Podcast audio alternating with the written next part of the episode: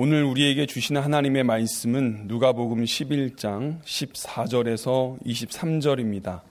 예수께서 한 말 못하게 하는 귀신을 쫓아내시니 귀신이 나감에 말 못하는 사람이 말하는지라 무리들이 놀랍게 여겼으나 그 중에 더러는 말하기를 그가 귀신의 왕 바알세부를 힘입어 귀신을 쫓아낸다 하고 또 더러는 예수를 시험하여 하늘로부터 오는 표적을 구하니 예수께서 그들의 생각을 아시고 이르시되 스스로 분쟁하는 나라마다 황폐하여지며 스스로 분쟁하는 집은 무너지느니라. 너희 말이 내가 바알세부를 힘입어 귀신을 쫓아낸다 하니 만일 사탄이 스스로 분쟁하면 그의 나라가 어떻게 서겠느냐? 내가 바알세부를 힘입어 귀신을 쫓아내면 너희 아들들은 누구를 힘입어 쫓아내느냐? 그러므로 그들이 너희 재판관이 되리라. 그러나 내가 만일 하나님의 손을 힘입어 귀신을 쫓아낸다면 하나님의 나라가 이미 너희에게 임하였으니라. 강한 자가 무장을 하고 자기 집을 지킬 때에는 그의 소유가 안전하되 그더 강한 자가 와서 그를 굴복시킬 때에는 그가 믿던 무장을 빼앗고 그의 죄물을 나누느니라. 나와 함께 하지 아니하는 자는 나를 반대하는 자요. 나와 함께 모으지 아니하는 자는 해치는 자니라. 아멘. 올해는 기해년이고 돼지띠의 해입니다. 사람들에게 돼지의 이미지는 긍정적인 것보다는 부정적인 것이 더 많습니다. 국어 사전에 돼지를 이렇게 정의합니다. 첫째, 멧돼지과의 포유류. 몸무게 200에서 250kg이며 다리와 꼬리는 짧고 주, 주둥이가 삐죽하다. 잡식성으로 온순하며 건강하다. 둘째, 몹시 미련하거나 탐욕스러운 사람을 비유적으로 이르는 말. 셋째, 몹시 뚱뚱한 사람을 놀림조로 이르는 말. 돼지와 관련된 속담 중에 이런 것이 있습니다. 돼지가 깃을 물어들이면 비가 온다. 깃은 외양간, 마구간, 닭 둥우리 등에 까는 지피나 마른 풀을 가리킵니다. 이 속담의 의미는 미련하고 둔한 사람의 말이 사실과 맞을 때 사용합니다. 평소에는 아는 것도 없고 말을 해도 늘 틀린 것만 말하던 사람이 아주 모처럼 맞는 말을 했다는 뜻입니다. 그리고 아주 듣기 싫은 큰 소리를 돼지 멱다는 소리라고 합니다. 가정에서도 자식이 하라는 공부는 하지 않고 먹는 것은 아주 잘할 때 개구장이라도 좋다, 튼튼하게만 자라다오 라고 말하는 부모는 거의 없고 돼지같이 먹기는 잘하네. 공부도 그렇게 좀 해봐라 라고 말을 해서 식욕을 뚝 떨어뜨립니다. 그런데 대학의 수의학과 교수들과 동물 관련 연구원들의 견해를 따르면 사람들이 돼지에 대해서 잘못 알고 있거나 오해하는 부분이 적지 않다고 합니다. 그 중에 몇 가지를 살펴보면 이러합니다. 첫째, 돼지는 지저분한 동물이 아니라는 것입니다. 우리는 돼지우리를 떠올리면 깨끗하지 못한 먹이통과 곳곳에 널려 있는 배설물, 그리고 역한 냄새가 코를 찌르는 곳을 연상합니다. 그러나 그러한 생각을 떠올리는 것은 돼지의 입장에서 몹시도 억울합니다. 돼지는 적절한 공간만 있으면 자는 자리, 먹는 자리, 배설하는 자리를 꼭 구분한다고 합니다. 여러 마리를 좁은 공간에 몰아 넣어 두니 지저분할 수밖에 없는 것입니다. 아마 사람도 마찬가지일 것입니다. 10명쯤 되는 사람을 화장실과 세면대가 따로 없는 한 방에서 먹고 자고 거기서 배설까지 하라고 하면 일주일이 지나지 않아서 그 방은 역겨운 냄새가 진동할 것입니다. 둘째, 돼지는 생각보다 많이 먹지 않는다고 합니다. 사람은 작심하고 허리띠를 풀어놓고 먹기도 하지만 돼지는 그런 일이 없습니다. 일정한 양을 채우고 나면 더 이상 먹지 않습니다. 좁은 공간에다가 여러 마리를 가두어 두고 먹이를 주니까 경쟁심이 생겨서 허겁지겁 달려드는 것입니다.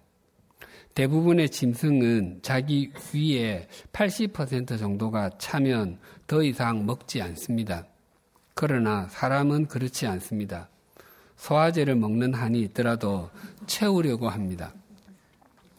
부유한 나라에서 사는 사람들이 가진 병의 많은 부분이 너무 많이 먹어서 생기는 것입니다. 셋째, 돼지는 미련하지 않으며 아주 예민한 후각을 가지고 있습니다. 지구상에서 가장 영리한 동물들은 침팬지와 같은 유인원과 돌고래, 개, 코끼리, 돼지, 수달 등이라고 합니다. 심지어 돼지의 지능이 침팬지의 수준과 비슷하다는 연구 논문도 있습니다. 그래서 잘 훈련받은 돼지는 개보다 말을 훨씬 더 잘 알아듣는다고 합니다.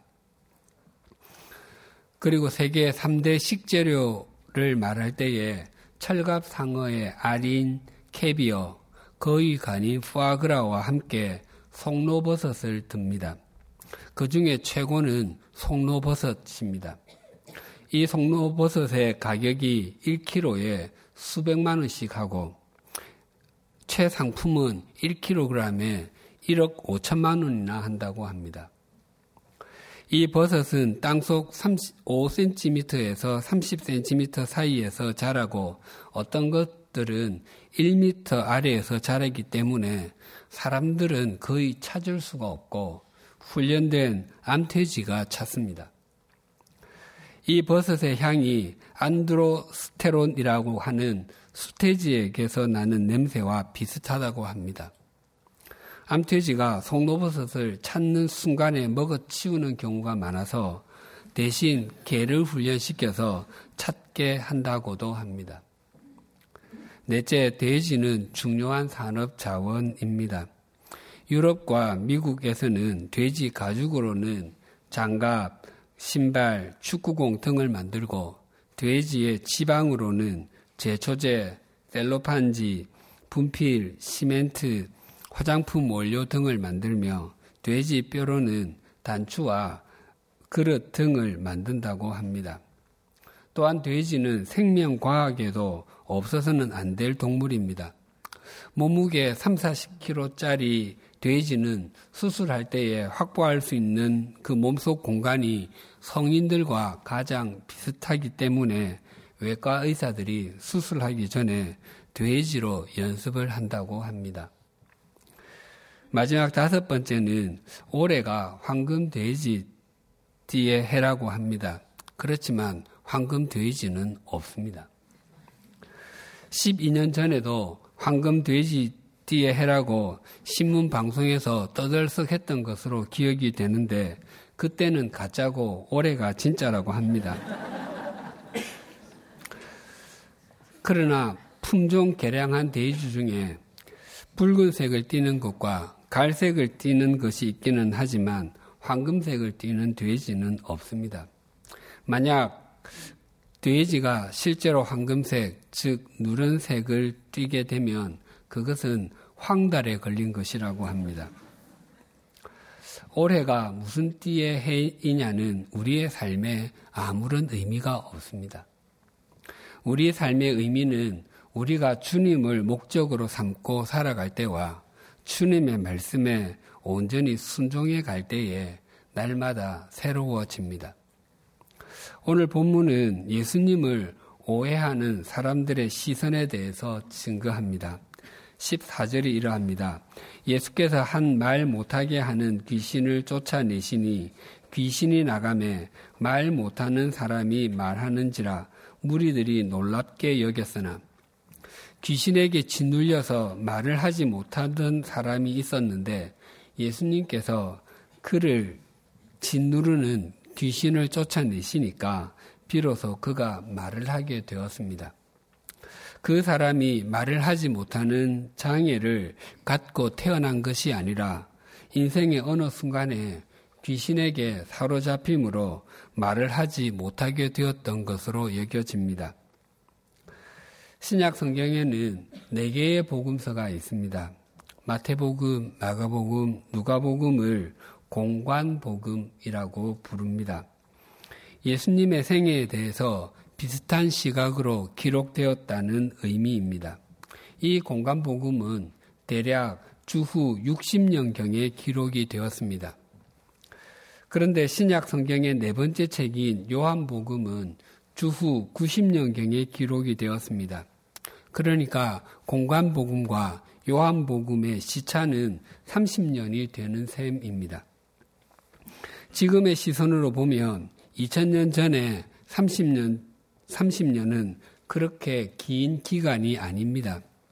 하지만 예수님께서 주후 30년경에 부활하시고 그 후에 교회가 시작된 것을 생각하면 60년 중에 30년은 굉장히 긴 기간입니다. 마치 우리 100주년 기념 교회가 300년이 지난 후인 2319년에 지금을 돌아보면 2005년에서 2035년까지의 30년은 그저 교회의 초기로 분류가 될 것입니다. 하지만 지금을 살아가는 우리에게는 매년 매년이 새롭습니다. 2000년 전을 살아가는 사람들에게도 매년 바뀌는 교회의 상황이 굉장히 역동적이었을 것입니다. 그래서 약 30년의 시차를 두고 기록된 요한복음은 공간복음과 다른 시각으로 기록되었기 때문에 제4복음서라고 부릅니다. 요한복음이 공간복음과 다른 특징이 여러 가지가 있는데 그 중에 세 가지 생각해 보겠습니다. 첫 번째 특징으로 요한복음만이 예수님의 공생애가 3년인 것을 밝히고 있습니다. 공간복음만 보면 예수님의 공생애가 마치 1년인 것처럼 보입니다. 예수님께서 광야에서 40일을 금식하시는 것에서부터 시작하셔서 사람들에게 알려주시고 또 많은 이적을 행하시고 하나님 나라에 복음을 전하셨습니다. 처음에는 예수님에 대한 지지도가 급상승하였습니다. 사복음서에 모두 다 나오는 표정인 빵 다섯 개와 물고기 두 마리로 사람들을 먹이실 때에 모인 사람들의 숫자가 남자들만 해도 5천 명이었습니다. 거기에다가 여자들과 어린 아이들을 합치면 최소한 1만 명 이상이었을 것입니다.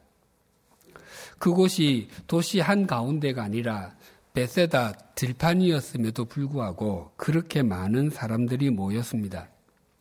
하지만 바리새인들의 질투와 외면을 받고 종교 지도자들에게 미움을 받아서 십자가에서 죽임을 당하시고 부활하시기까지 1년 안에 일어났다는 것을 것으로 여기기에는 공생애가 너무도 짧은 기간입니다.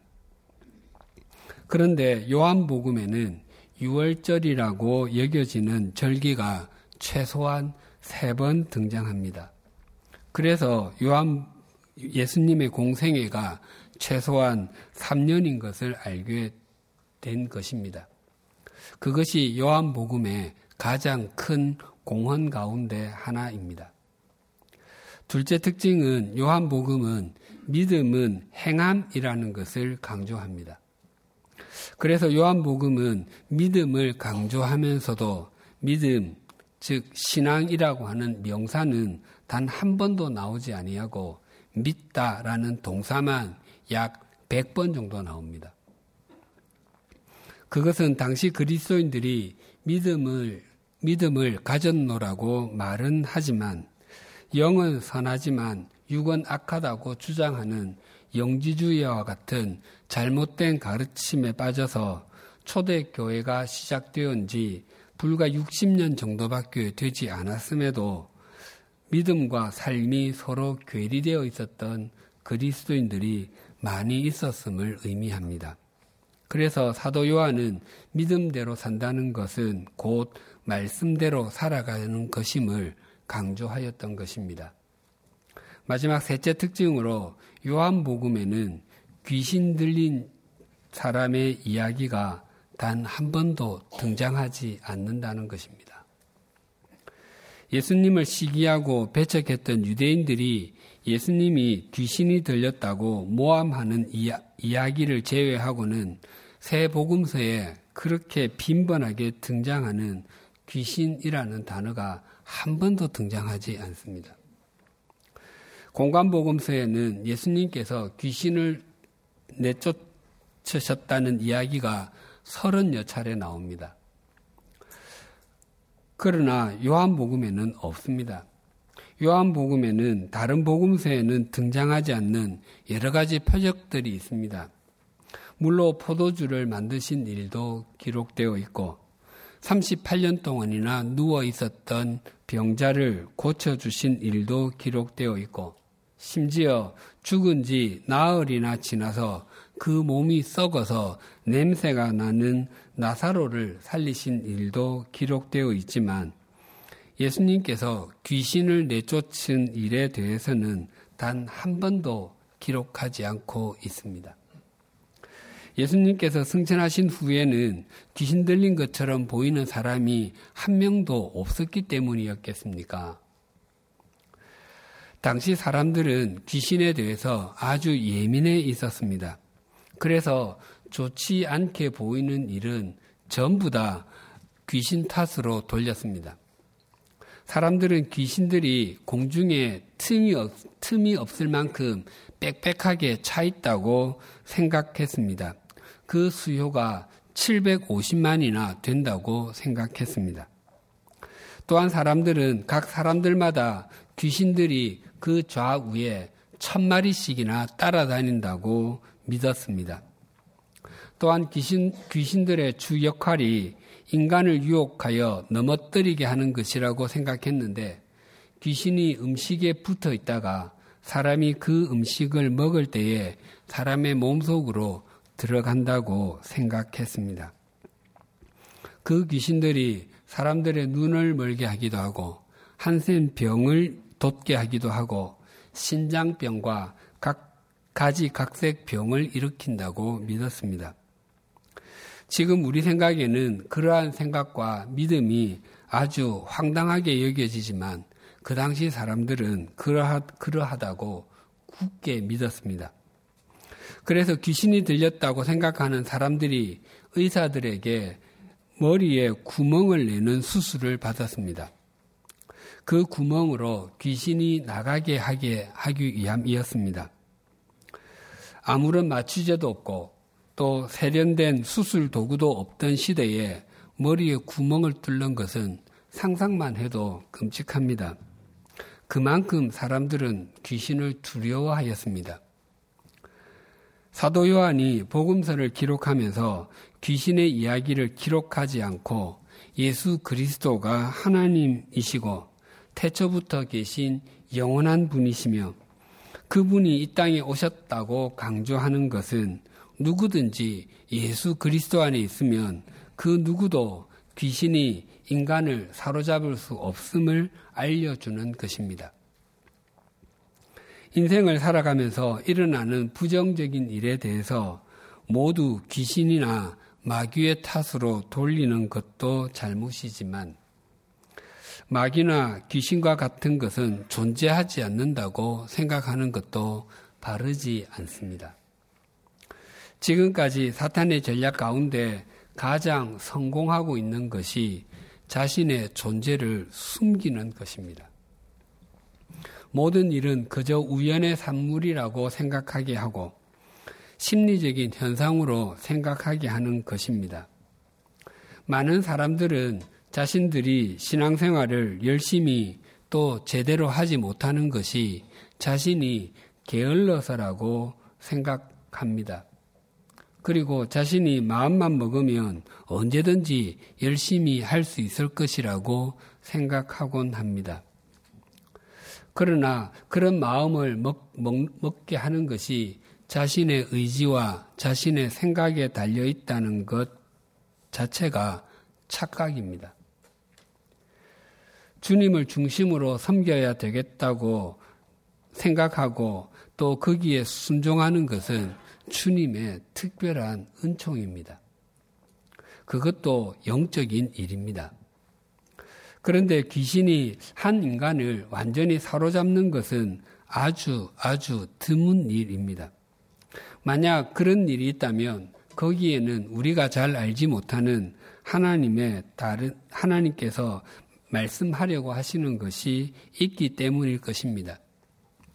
욥기에 보면 사탄이 욥을 패배자로 만들기 위해서 하나님의 허락하에 욥이 가지고 있는 있었던 모든 것을 다 흔들었지만 하나님께서 욥의 영혼을 완전히 사로잡는 것을 허락하지 않으셨습니다. 우리에게도 동일합니다. 사탄과 그의 졸개들이 우리에게 죄를 지으라고 꿰일 수도 있고 또 우리가 그들의 꼬임에 잠시 놀아날 수도 있습니다. 그러나 그것은 우리가 죄 아래에 있기 때문에 겪는 것이지 악한 세력이 우리를 하나님의 손에서 완전히 빼앗아갈 수는 없습니다. 하나님께서는 멀쩡하게 잘 있는 우리를 귀신에게 사로잡히도록 하지 않으시는 분이십니다. 오늘 본문에 등장하는 귀신은 한 말 못하게 하는 귀신, 즉, 말을 하지 못하는 귀신이라고 일러주고 있습니다. 영적인 존재인 귀신이 장애를 갖고 있다는 것이 표현이 선뜻 이해가 되지 않지만 성경은 분명히 그렇게 증거합니다. 이 말씀에서 우리가 더욱 주목해야 하는 것은 장애를 가진 귀신이 한 인간을 사로잡을 때 그 특징이 그 인간에게 고스란히 나타난다는 것입니다. 우리가 말로 또 우리의 생활로 복음을 전하는 삶을 살아야 하는데 복음을 전하려고 하면 우리의 말문이 닫히고 또 그러한 삶을 살기를 포기하고 있다면 그것은 단지 우리의 의지만의 문제가 아니라 영적인 문제일 수도 있습니다. 성경에서 귀신을 말할 때 가장 많이 붙는 수식어가 더럽다입니다.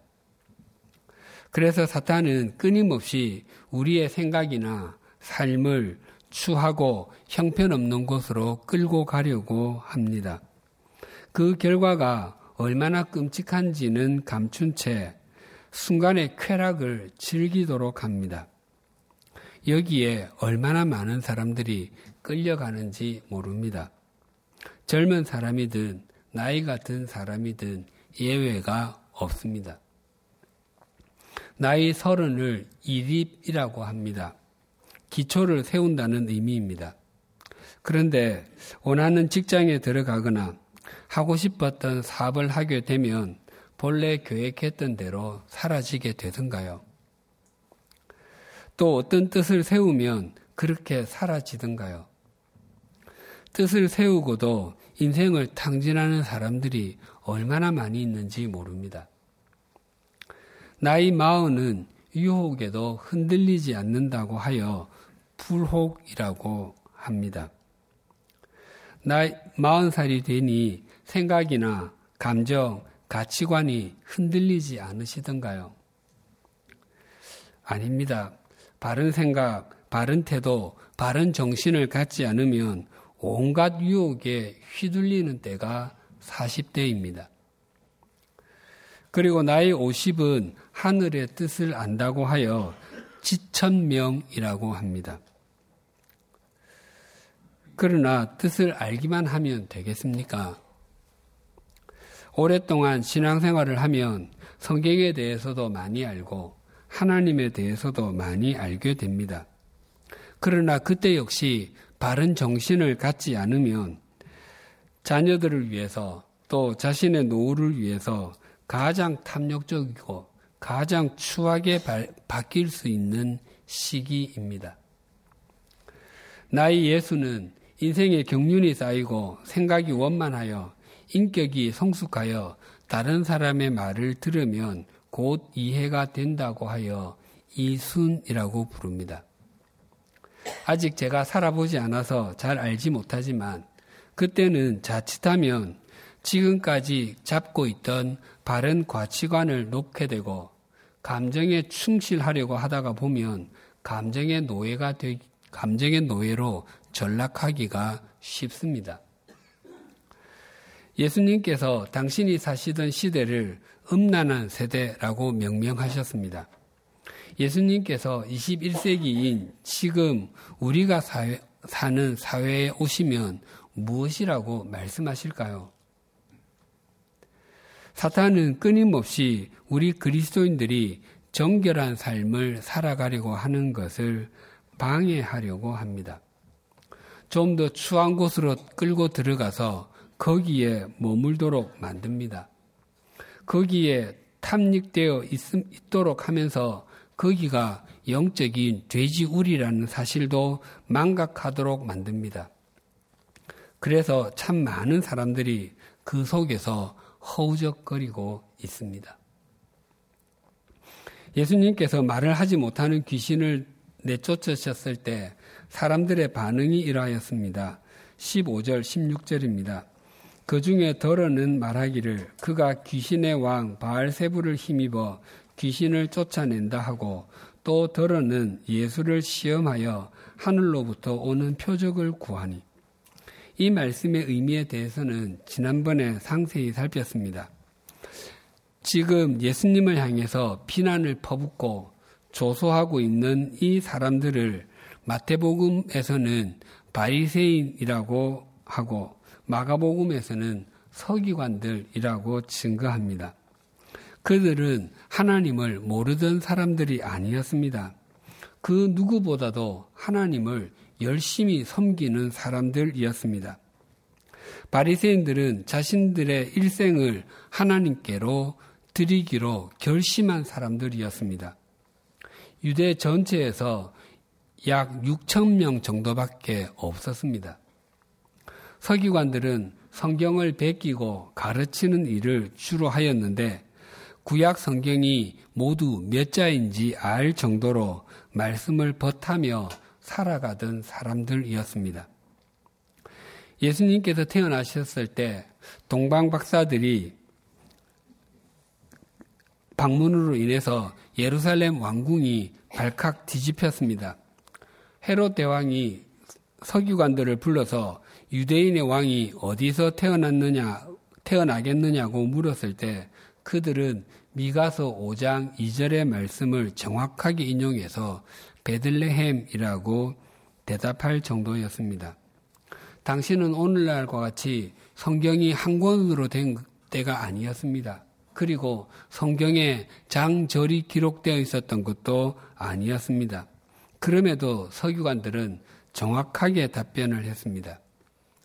바리새인들과 서기관들은 하나님과 하나님의 말씀에 대해서 자신들이 아주 잘 알고 있다고 생각을 했습니다. 그들은 사람들로부터 율법을 가르치는 선생님, 또 율법을 실천하는 사람으로 여김을 받았습니다. 하지만 정작 중요한 오신 메시아에 대해서는 알지 못했습니다. 바리새인들과 서기관들의 그러한 태도에 대해서 예수님의 답변이 이러하였습니다. 17절입니다. 예수께서 그들의 생각을 아시고 이르시되 스스로 분쟁하는 나라마다 황폐하여지며 스스로 분쟁하는 집은 무너지느니라. 바리새인들과 서기관들은 예수님을 몰랐지만 예수님은 그들을 특히 그들의 마음에 있는 완악함을 아셨습니다. 그들은 말을 말을 할 수 없었던 사람이 말문이 터지는 것을 보고 그것을 하나님의 역사라고 인정을 하면 예수님도 인정해야 하고 그 지금까지 예수님을 반대했던 자신들이 틀렸다는 것이 증명이 되니까 어떻게 하든지 예수님이 옳지 않다고 우겼던 것입니다.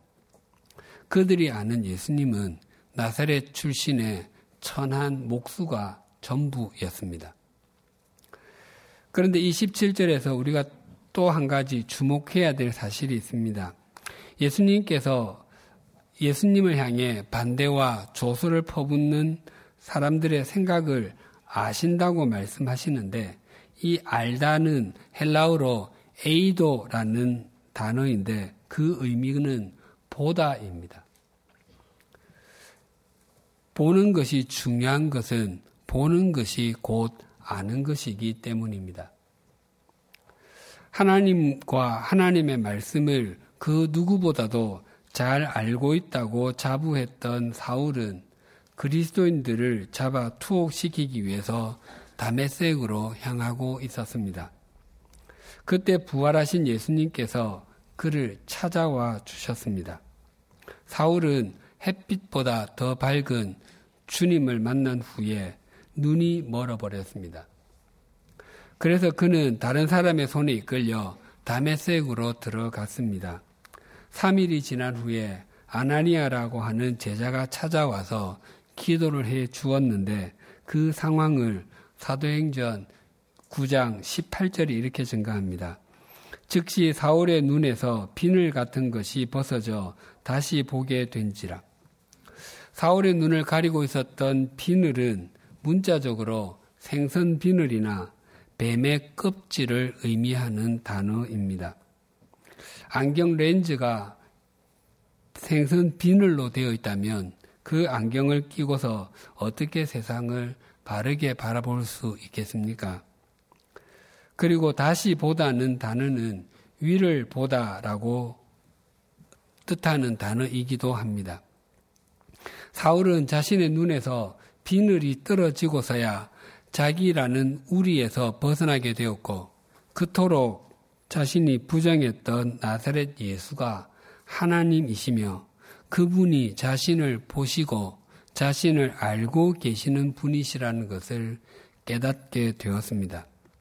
그 이후로 바울은 평생 동안 예수 그리스도와 위를 바라보는 삶을 살며 지어져 가는 인생을 살았습니다.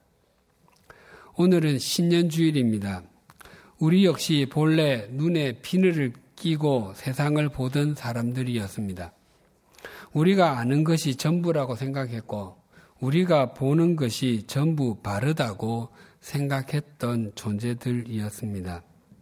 주님께서는 그런 우리들을 아시고 우리들을 찾아와 주셔서 우리 눈에 있는 비늘을 벗겨 주셨습니다.